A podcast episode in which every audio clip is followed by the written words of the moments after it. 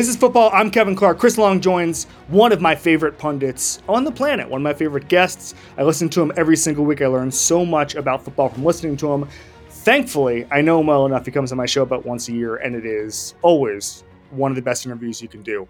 Um, he lit this one up.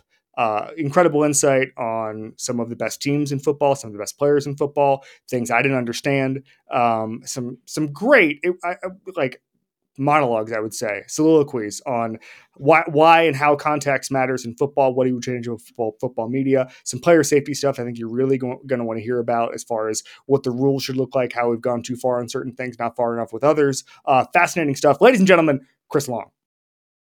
All right, Chris Long is here, Greenlight Podcast, my favorite football podcast, inside the NFL star. What's going on, brother? What up, dude? I appreciate you saying that, and uh, not much. Just that that time of year, man. It's like it's really getting fun. It doesn't feel like work right now. It feels like it's like I get to talk about the greatest sport on earth. That every game feels like a playoff game every week, and I just love this time of year.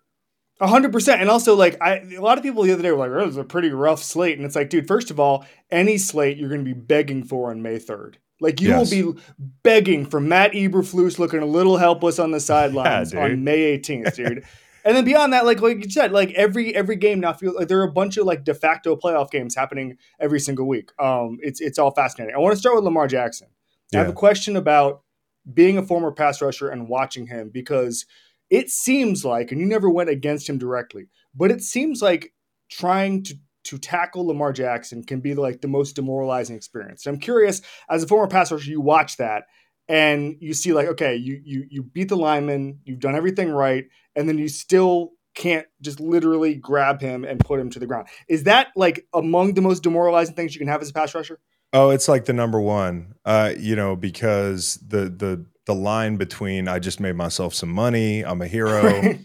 and like possibly he gets up and and completes that ball uh to likely last night. Like for smoot he's he's got him lined up. He's going to take his head off. He misses him. He gets back up. He drills him. What else can you do in that situation uh, other than get him down the first time? But i i think thinking back to my career i can remember there was a play when deshaun watson old deshaun watson was mm-hmm. in houston and we were we were playing him the year we were defending the Super Bowl, and it's late in the season. We needed these wins because um, we started like four and six, and mm-hmm. there was a play where me and Michael Bennett uh, both missed sacks on the same play, like full miss sacks, like reset, miss another sack, and we're lying on the ground next to each other. And I think I even got up and tried again, and we missed him again. And he and he completes the ball forty yards down the field, and you can tell because you're laying on the ground. You don't have to see the play; you can tell by the crowd reaction and it's just so demoralizing because it just all plays out in your head like what are people saying about this? Yeah. what's the meeting going to be like tomorrow? And it's money off the table like that would have been three for me that game and i'll never forget it. And we still won the game but it hurt and i can remember how that feels can you take me through like how guys get good at that? Because I remember talking to Jerome Baker, the Dolphins linebacker, and he was talking about Lamar. And he's like, the thing Lamar is really good at is he understands angles, but he also understands how to play you if you come in too fast, which is not a concern for most quarterbacks. You you go into to, to most backfields and the quarterback isn't thinking like, all right, I know how to get out of this. But what is Lamar good at, and what is that skill of being able to escape? Well, I think number one there's different kinds of guys that escape. Obviously, yeah. there's like guys like when I played like Cam Newton or Ben Roethlisberger, yeah. who you're like, hey, you're going to get there a lot because they're going to buy time, but you have to get him down. And I always prefer a guy like that. Like you know where he's going to be, you know he's going to buy time. Lamar was buying time last night because Jacksonville just couldn't get a rush early in that game, and I think that was right. ultimately a difference in that game. And I do think sometimes with Andrews out there's going to be some disjointed stuff in the passing game where he's not seeing it down the field. And I think what you see is his eyes are downfield, but his eyes are never off the rushers or the free runner. And I think that's just something you can't coach or teach. And obviously, he has the God given ability to make that tackle for a free runner really tough. And I'm not just talking about a free runner coming on a blitz, but I'm also talking about a guy that wins cleanly. I always say the toughest tackles are the easiest ones. And, right. you know, like it's, I won at the line of scrimmage. Well, you have five yards to line up the quarterback to decide whether to speed up or not, to decide whether to stop your feet, to put your hands up. And that entire time, a good quarterback whose vision is downfield is also on you. And Lamar has that. And he's also strong with the ball relative to his build. You know, and I think what also has kept him in the league so long at this level is he doesn't take big hits.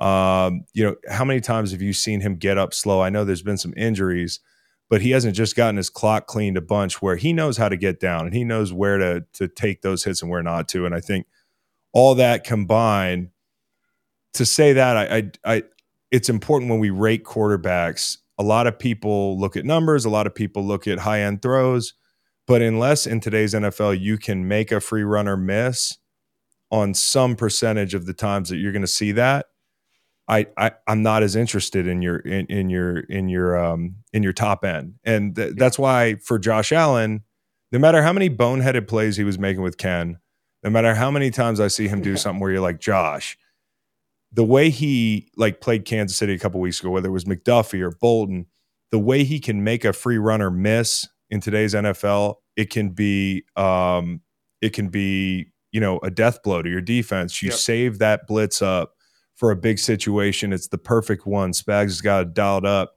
and he makes you play a man down as a result. And I think in today's NFL, these tackles are getting harder and harder. You know, like uh, if you're unblocked on an edge. It's one of the hardest things in the NFL where they they make it sound easy. You got to get to the upfield shoulder, you got to get there fast, and you can't be too far upfield. And if he bails out the back, you can't get beat there either. So that's a really tough angle because when that that drop back starts, guys start at nine, they settle, they climb to six, that target's moving. And in today's NFL, if you can beat the free runner, to me, that that puts you above a lot of quarterbacks who just can't make throws off platform. That's fascinating. Um, all right, I, I don't want to do MVP. Like every show is doing MVP every single Heisman. episode. It's it is the Heisman. I want to do this instead. Most valuable non-quarterback in the league, and the way I want to do it is like, for me, actions speak louder than words. So I, I guess I guess the way I would view it is, let's say there's an expansion team coming in. Teams can only protect quarterbacks in the in in the in the expansion draft. Who would be the first pick in that non-quarterback draft for a team? trying to figure out value for a non-quarterback. Well, I think we glossed over Trent Williams when we yes. had a couple injuries in San Francisco because everything they do is predicated on being able to do that hard action run. Uh, and, you know, the pass comes off of it. You know, the rest of your run game comes off of it. Him in space. I mean, I think he's got to be in that conversation. Obviously, Cheetah's got to be in that conversation. Yep. And I don't think yesterday proves that he's not. I, you know, like um, they're a very talented group, and they diced up the Jets a couple weeks ago. They did it again. Um, I think the the top end speed that he brings, not only post snap but pre snap, like in motion, and pairing him with with Mike there uh, and, and Tua, who when they get the ball out in under two point four seconds, it's like a clinic. Now, as the down extends and that kind of talk, it's the conversation we just had you know what's the difference? Well the thing that that allows them to be on time is the marriage between that coach that number one wide receiver and Tua. So I can't give it to any one one guy because I think it'd be unfair but Trent deserves to be in the conversation. Obviously Myles Garrett could be in that conversation because you see the treatment that this guy gets I've seen guys move in motion with him when he switches sides They've reset formations. They give him like the Calvin Johnson treatment that we made a big deal about when he'd have a whole half of the defense yep. on one side of the field. That's the closest equivalent I've seen on defense. So, you know, I think you talk about that. I think Lane Johnson's up there if we're going to talk yep. about Trent Williams because the beginning of that Buffalo game when when Lane had to sit down, Jalen was really struggling because I think one of the things you take a, take uh, for granted is that vision on your ball hand side. And, you know, you can just throw that away when you're Jalen Hurts and Lane's healthy. But not being able to keep your eyes 100% downfield is a big deal. And it, it's a big predictor for how that quarterback's going to go through his, his, his uh, reads. Yeah. Um, I'm intrigued by some of the things. Like Tom Brady's on one the last couple weeks. He did like there's a lot of mediocre play, and then this morning he had an Instagram comment where he's basically responding to the Steelers guy being for the season. Basically, like the rules have have made this game a joke, all of this stuff. And I'm curious as someone who went after the quarterback over and over and over again and had to toe the line and saw the game change many times over. Like I, this was Whitworth on the show last week when we talked about different eras of pass rusher. Like in 2007, 2008, completely different game. Yeah. You could just pin Ooh. your ears back and just just kill a guy. Um, if you were put on the competition committee and someone says, "All right, Chris, like let's have some fair rules," like uh, what, what where what direction are you taking that? Well, number one, we can't be suspending people for the play that happened the other day with Kazee. Now, I know that some people might be on the other side of it, and I get it. It's a violent hit.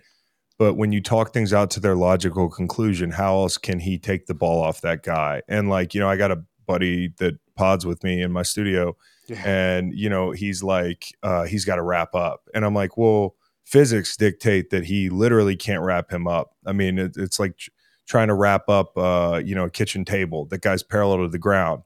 You know, you got to get under him and then wrap him up. He's going full speed. He's catching a football. So I think some of those things I would take out of it.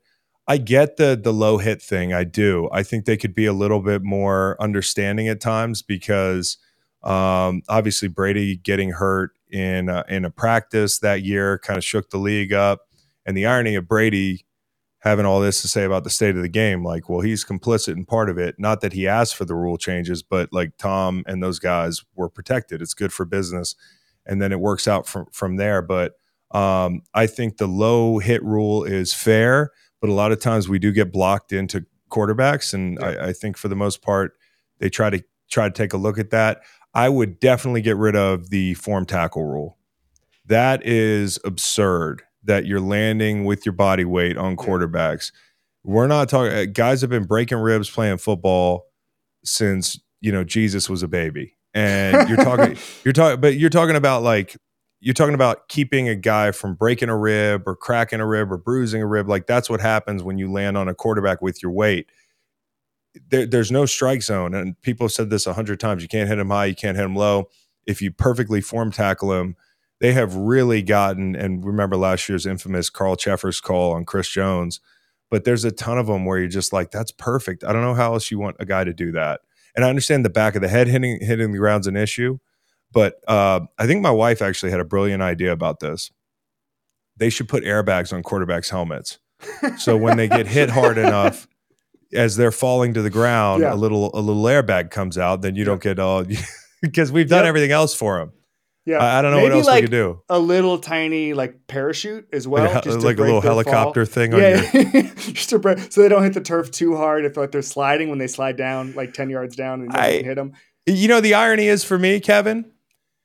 MetLife has taken more Achilles yeah. and ankles this year and knees than than anywhere, and you know, like that's a clear cost um, analysis for them. They could easily I mean, there's golf courses everywhere. I know that because people are sick. They have to play golf in all climates. Damn the water usage. Damn the the the environmental costs. Like they have to play golf, and yeah. I get it. But like football, it's a it, it's this giant business, and you can't even protect your investments. You're so cheap as a league that you can't mandate grass fields when all your players are asking for them. That would cut down on injuries, not just in in the acute sense of like, hey, you hit the ground or you, your foot gets caught in the ground. But the attrition, if I didn't play in the Edward Jones Dome for eight years, I might still be playing. It's hmm. just, it's that Detroit's turf is really bad. Like there's some turfs in the NFL that are notoriously short and hard or sticky, like that place. Like you got to get rid of that stuff. So if we're talking about player safety, do that, you know? Yeah.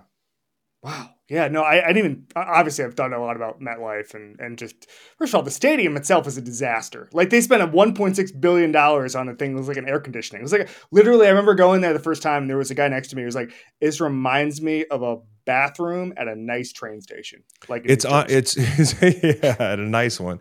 It's honestly yeah. like it's like a central casting.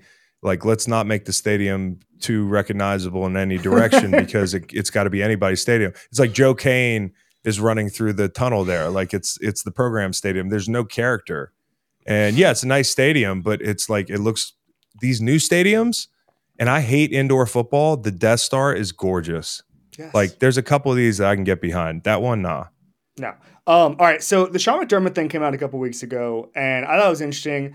I thought part of it, and there was like a whole section, like the 9 11 stuff kind of obscured the rest of the section, which was he tells a lot of stories that just kind of go nowhere, and like some of his anecdotes just don't really connect.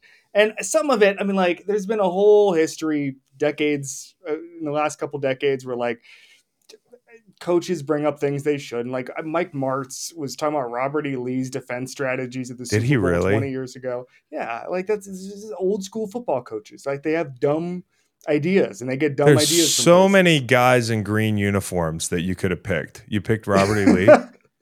There's like a couple. I mean, like I've I've read some books where maybe maybe Bill Walsh was studying some some guys who who went up went against the good guys uh, No in some of our wars. And just just it's out there. There's some history. Not the. West Coast offense, the Deep South offense, huh, Bill? That's I, no, I'll say this. Not that war. Not that war. They, they, Yeah. What I'm describing here. Oh, it's a Um, different I'll- war. Oh no, no, thank you. Even worse. Yeah. Even maybe Oh. even worse. Maybe even worse. Uh, Um, all right. So, but I, I'll put it to you because you played a lot of football. What's the worst speech you've ever heard? It could be from a Oh. coach. It could be from a player. Like just where you're just like, whoa, this he's not he's not connecting here. Man, it happens more than you think. It really does. Like, you know, it could be a guy that just got there that all of a sudden is going to break the huddle down. And, like, you know, I'm sure somebody's thought at different stops in my career, like, I'm that guy because, you know, you're a veteran. So you're new on the team. But by the third, fourth game, you might be kind of a leader. And there is that period where you're like, uh, should this guy be talking? Should they not? Those are the most awkward ones. Uh, coaches, they are, they're terrible with these. Like, some of them, I'm like, I'm like, what are we doing? Uh, I do think it's, I do think when it comes to history, Bill did a great job. I mean, uh, Yeah. Bill would would would have us in the meeting room and like talk to us about old battles, like that the Yeah. U.S. won for for a change, and uh, and he was like a real like Naval Academy buff, obviously, and so we got a little bit of history there, and he would like liken it, but you don't want to, you don't want to, you don't want to strain too hard to connect the dots between like a, a bloody battle and what you're going through. I, I think anytime coaches can call back to something if the chord hits right. Matt Patricia, who's now the guy in Philly, who I really like Matt. Uh, and we were very good defense. We weren't that talented, but we gave 16 points a game in 2016. That's a big accomplishment. Down the stretch, getting ready for the playoffs at the end of camp, when guys just want to go home at like 9:30, we're the last people in the building. Every night he would he would make us watch part of the 85 Bears documentary for like 15, 20 minutes. And if you know me, I just want to go to bed. And like I got to be honest, at first I was skeptical, but watching like all those guys back in the day in their short grays yeah. and they were hitting these sleds and they were running around in tall grass and you've got uh you know Walter Payton in the background and there's Mongo and all these guys they were just different and I think anytime a coach can actually hit the hit the note right when they do a callback like that it's great. I can't single any one coach out but there was a coach that I had in my career that would keep us in on Saturday nights longer than than I wanted to be in. I'll put it that way. By Saturday night, guys just want rest. If you haven't given us everything you you know by Saturday night and the meeting's longer than 30 minutes, we're probably going to lose anyways. And so keeping guys in Saturday night till 10 o'clock is a big no-no for me. And so anytime that happened, we had a guy in that meeting room that would leave the meeting and go get body work because the lights were off and he'd sit in the back and slip out, one of the veterans. He'd slip out for almost the whole meeting, then he'd come back in and finish the meeting like he was sitting there the whole hour. And the worst part for D linemen is it's all back end stuff. Yeah. So we get our time wasted a lot as D linemen. um, Yeah. And I was like, man, this guy, I want to go get a massage. Being Mr. Rule follower. All right, more with Chris Long after this. Tickets to the game, merch, meals at iconic restaurants, stays at Caesar's Palace. All this can be yours when you bet with Caesar Sportsbook. Win or lose, every bet earns reward credits, which you can redeem across the empire. Now, if you haven't started yet, use the code Omaha Full, and then place your first bet up to $1,250. If you win, great, you keep those winnings. But if you lose, you get your stake back as a bonus bet. 21 and up only. Offer valid and must be physically present in Arizona, Colorado, Illinois, Indiana, Iowa, Kansas, Louisiana, Maine, Maryland, Michigan, New Jersey, New York, Ohio, Pennsylvania, Tennessee, Virginia, West Virginia, and Wyoming only. New users and first $10 wager only must wager with eligible promo code BET amount of qualifying wager return only if wager is settled as a loss. Maximum bonus bet $1,250. Bonus bet expires 14 days after receipt. Tier credits and reward credits will be added to account within seven days after qualifying wager settles. See Caesars.com slash promos for full terms. Void where prohibited. Know when to stop before you start. Gambling problem? Arizona, call 1 800 NEXT STEP. Colorado, Wyoming, Kansas, affiliated with Kansas Crossing Casino, call 1 800 522 4700. Indiana, call 1 800 9 with it. Iowa, call 1 800 bets off. Louisiana, call 1 877 770 STOP, licensed through Horseshoe, Bossier City, and Harrah's New Orleans. Maine, call 1 800 327 5050 or visit gamblinghelplinema.org. Michigan, call 1 800 270 7117. Illinois, Maryland, New Jersey, Tennessee, Virginia, West Virginia, Ohio, Pennsylvania, affiliated with Harrah's Philadelphia. If you or someone you know has a gambling problem, crisis counseling and referral services can be accessed calling 1 800 Gambler, 1 888 427 426 2537, or West Virginia. Visit 1 800 Gambler.net. New York, call 877 HOPE NY or text HOPE NY 467 369.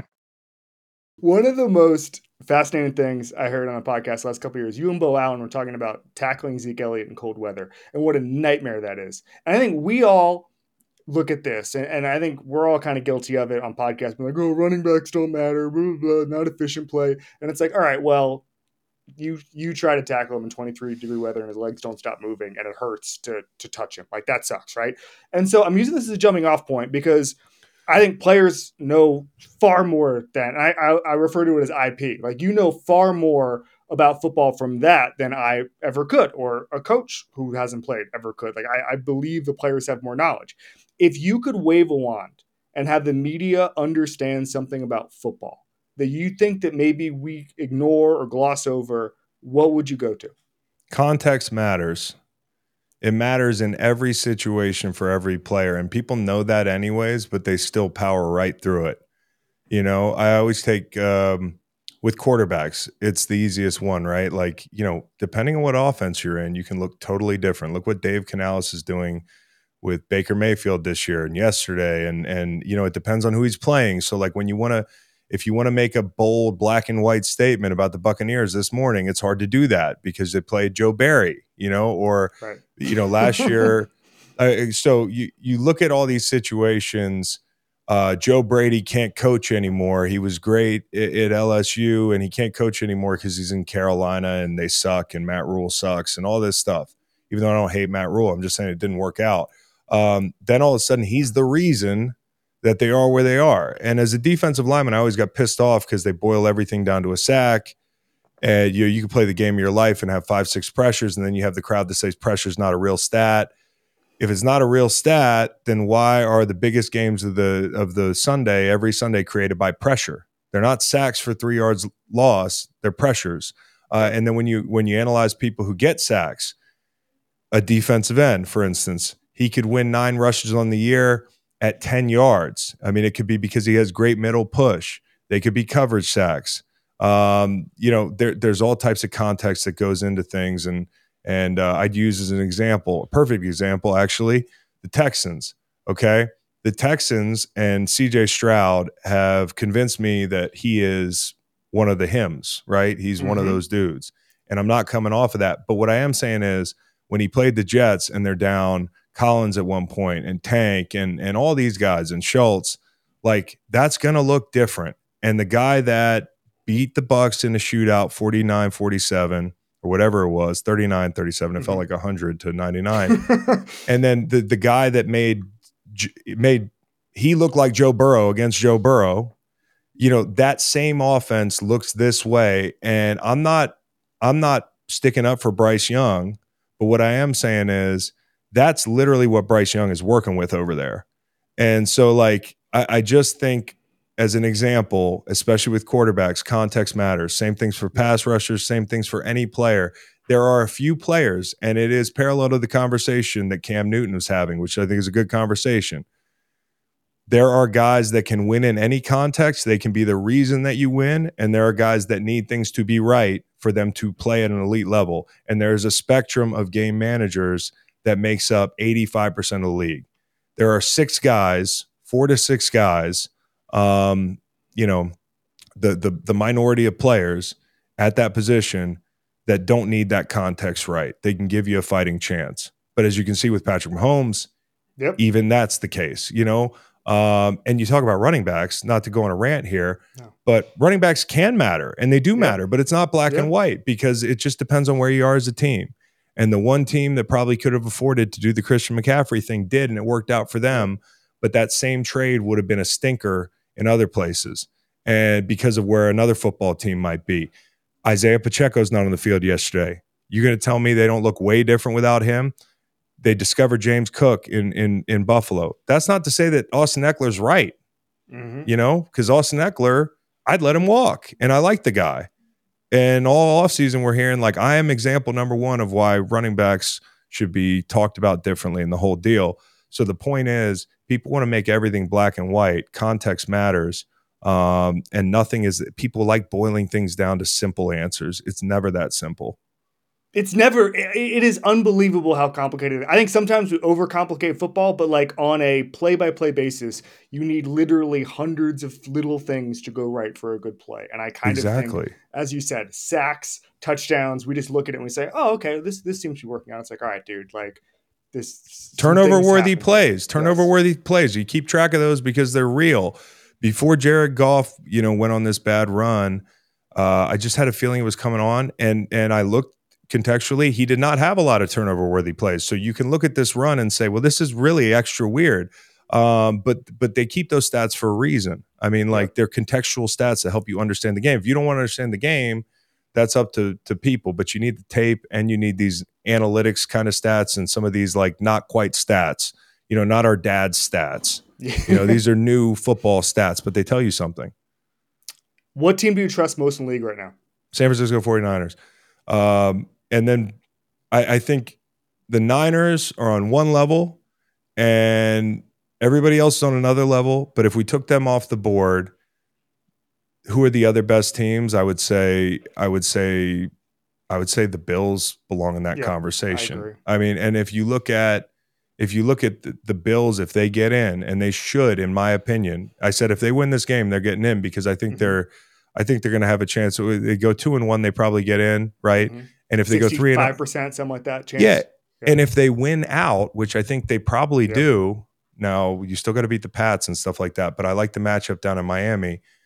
They have the best chance against the San Francisco. Now you could say the Ravens could hang in, but they're catching six points this week, and I really do think the Ravens are going to look different not just without Mark Andrews, because last night it is a, a, Lamar Jackson show. It's like a this guy is the other MVP. It's just going to depend on what happens in this this game against San Francisco. Because like I said, it's like the Heisman, but but when it comes to the Ravens, he's the whole show. And I know the run game's big for them, and they had 200 on the ground yesterday, and it felt like it was 98 yards, but it just crept up on you. They were like, "Damn, you got 200."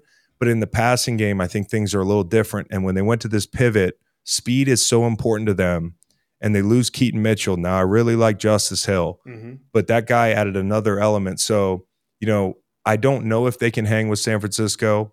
I know there's one guy that can be a differentiator on a different level than anybody when he's good. Mahomes and Josh Allen and those guys, like Josh Allen's one of those guys, and I think they could hang in there. I Agree. Like I don't think like, like the, the the bottom half of the AFC bracket right now, it's a bunch of backup quarterbacks and the Bills lurking. Like nobody wants to see the Bills. Curious what the backup quarterback thinks. Obviously, you were on the Nick Foles Eagles team, and I saw like I saw Jay Gruden a couple weeks ago tweet like when your quarterback gets hurt, you go play golf. And so, you know, like I, I I understand that, but I also think it's kind of defeatist, right? Like and and and I think a lot of times teams just give up when they have backup quarterbacks. Um, I know a little bit, having talked to a bunch of guys uh, who coached on that team and, and, played on that team. I know a little bit of of how the Eagles kind of caught lightning in a bottle with Nick Foles, but I'm curious if, like, from your perspective, how that all developed and like if your your quarterback goes down, what what the next step should be from an organizational standpoint. Well, number one, it's got like these contingencies have to happen before this happens. It's right. like why they have Matt Patricia in the building.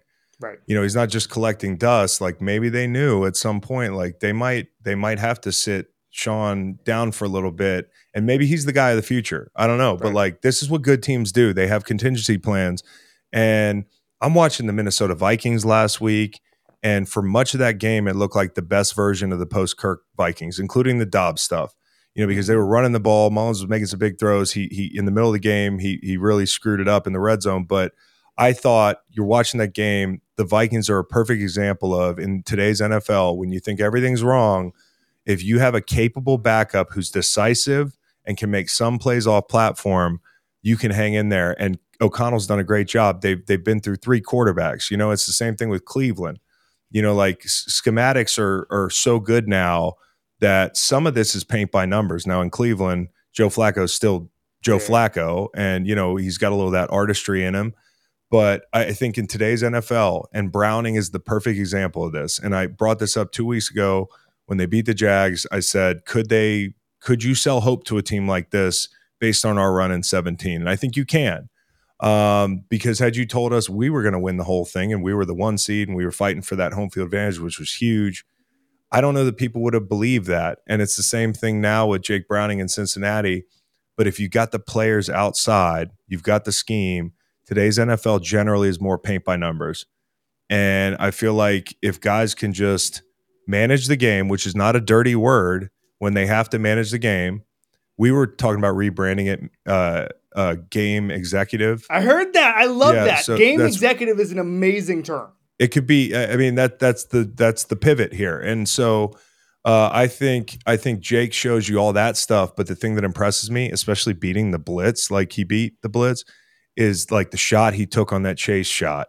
Uh, the off-platform stuff, even giving Tee Higgins a, a chance on third and eighteen in overtime, they don't get it but the same thing happens on third and nine, and eventually you're going to get those back back breaking plays. And I think uh, Browning's a perfect example of in today's NFL, you can win with those guys. And on our team, it was defense, it was the offensive line, and it was the RPO stuff, and a bunch of guys on offense that didn't care who got the ball. They just the running backs, Corey Clement, Ajayi, uh, Boston Scott. You know, you had Alshon, you had Nelson, you had you had Torrey Smith, you had Zach Ertz, Dallas Goedert. It's just a really evenly distributed group and an unselfish group. And if you have the offensive line and a play caller, there's ways to get you into quick decisions in today's NFL. And that's what they were able to do with Foles. And on top of that, Foles had experience. You know, he yep. he'd been in, in those situations. Yeah, no, completely agree. And I was first of all, I was at the game where Wentz towards ACL, and it was bleak. But then the other thing is, Doug told me one time, and I think most all the time, he's like, it was all, his experience as a high school coach helped him because he just sat Nick down and was like, "What are you good at? Let's just do that, and and we'll just do those RPOs and a couple of those routes." And and and I, I just and thought that, that was a that's what you got to do though. You got to be unselfish. Yeah. Yep. I think yep. you got to be if you're a coach, it can't be about you all the time. It's got to yep. be about who you have at your disposal. Look at the Raiders how can they be this much better? That it's because you're not playing to that team's strength and you're trying to do things that work for you, Josh McDaniels. And the delta between even the passing game, like this is what you were supposed to like this is what you do. And Antonio Pierce is a linebacker, and you get this uh, Bo Hardegree guy, right? I think that's his name. He's out there dropping 60 points on a wonder wonder boy defensive mind that they hired three years ago. Like the point is, you just have to be able to adapt and fit your personnel. And I think one of the things that make makes interim coaches great is not just the fresh look, but they've seen it. Yeah. Like they're in the building, and you and I, Kevin, when we're doing our content, and I produce my show, and I know you probably steer a lot of the stuff on your show, and you're producing all your content, and you're like, "This is a good idea. We'll have a bit or a segment or something," and you're we're not ego guys, but your ego's in it whether you know it or not. You're like, "This is my thing." Like this is the way I want to do the things, and the producers are in the back like, what the f- is he doing? or, or, you know, like whatever. And Antonio Pierce is in the building watching that, or yeah. Bisaccia is in the building watching it and observing it, and his ego is not in it. So it's a very simple thing that that head coaches are not good self scouters yep. because your ego has to be involved to get to that point, and you have to believe in what you're doing. But an interim coach can sit there and watch and self scout and then pop in and he knows, hey, this is a guy we weren't getting the ball to. Why were we in 21 personnel? Yep. Why why was the why was Jakob Johnson taking a bunch of snaps? Yep. It the answers are right there. Just make you know, you, you got to have the vision and the self-awareness. And it's like any workplace. You're thinking about what you would do differently all the time when you're the, the, boss, then you get the job and you immediately can do this. Um, all right, two quick things that we, we do every episode, or now we do every episode. The one thing we've done every episode is called Badasses. It's the most badass person you've ever been around in football and why. You can take it anywhere you want. You have the floor, Chris Long. Aaron Donald's such a cop out. Um, that was um, Whitworth last week. Yeah, it's a cop out. Whitworth already did it. Maybe he told you about when he took somebody's helmet off him. It was like a football fight, and he grabbed the guy by the helmet, and that the face mask actually like came off the guy's helmet. He had the guy looking like Chuck Bednarik, you know, just like full face out there in the open, and and I'm like, this guy's hitting a guy with a face mask that he took off the guy. Like, uh, but he never is the type that like throws his weight around for no reason. And that's what I love about Aaron. He's just like, he's the the best dude in the world. But if you cross him and you know, you'd have to really screw it up to cross him, don't push him late, don't do any of that stuff. You're gonna feel the wrath. The other guy for me is Dont'a Hightower. Um I love High, man. He I always say this he was the best leader I ever played with on defense. And, you know, I played with some great leaders. Um, but Dont'a Hightower, the way he commanded a room full of absolute dogs and veterans and people older than him. I walked in that building. Remember, I screwed something up two weeks in. And you know, some guys are afraid to be like, hey, motherfucker, get it right. Like, you know, because you're like, this is the guy that's been in the league longer than me, like the whole thing when he checked me on it and it was like quick and you know to me i work well this way quick respectful direct i was like man this is a guy that's not afraid to to to police this this defense and the way he played for us in six in 16 was so huge but the standard that he set and met every day in the toughest position in football defensively because at that position in New England you got to know everything. Mm-hmm. And, you know, I'm not taking anything away from corners or defensive ends. Or he's the middle of the defense on the most complicated defense in the league. And he's able to hold himself to a standard where he's not afraid to bitch people out and do it equitably. And I just thought he was amazing. He was amazing. He was a great leader. That's amazing. Dont'a Hightower, welcome to welcome to the Badasses universe. We're gonna put his photo up back here. Um, last thing, if you get one rep back in your career, you get to redo it and get to have your your go back to where you were physically in that moment, and you get to redo the rep. Where are you going? Boy, there's so many. Um, should have stuck with Cadillac Williams on that angle route in 2012. I mean, that game meant nothing, but we lost it because Spags put me on a running back down in the red zone. Uh, I, they're honestly, they're plays like they're missed sacks. You know, yeah. like I probably missed 30 sacks in my career. I was not a good finisher. And that's the difference between people talking about you in a certain light and another light. And so I, you know, I wish I had made more sacks, but in the Super Bowl, I'm serious now. It was awesome. Beating the Pats was great in the whole thing, but I was so close. Like these two rushes at the end of the game. One more hitch on Danny Amendola, and I get to do BG part two in the end zone on that last drive. My fingers like on the ball and the other one was leave my feet in the end zone. Just leave your feet and take the ball off, Tom. I gathered my old ass feet to try to launch into him, and the ball was right there for the taking. So there's two plays in the Super Bowl for sure that I'm like, I beat myself up over that more than I celebrate the Super Bowl. I mean, that's just the way it is in the NFL. You're always you're always beating yourself up, wondering what what you could have done differently. Well, you won. You're good. You're good in my book. Context matters. You won the Super Bowl, so you're good, Thanks, man. bro. Yeah, no right. context. Context. I wanted to let BG get all the shine. Exactly right. So that's exactly the context right. there. great teammate, great leader. He'll put you in badasses whenever BG comes on. Uh, Chris Long, Greenlight Pod, Inside the NFL. Thanks so much, man. We'll see you soon. Kevin, good to see you, man. Appreciate you.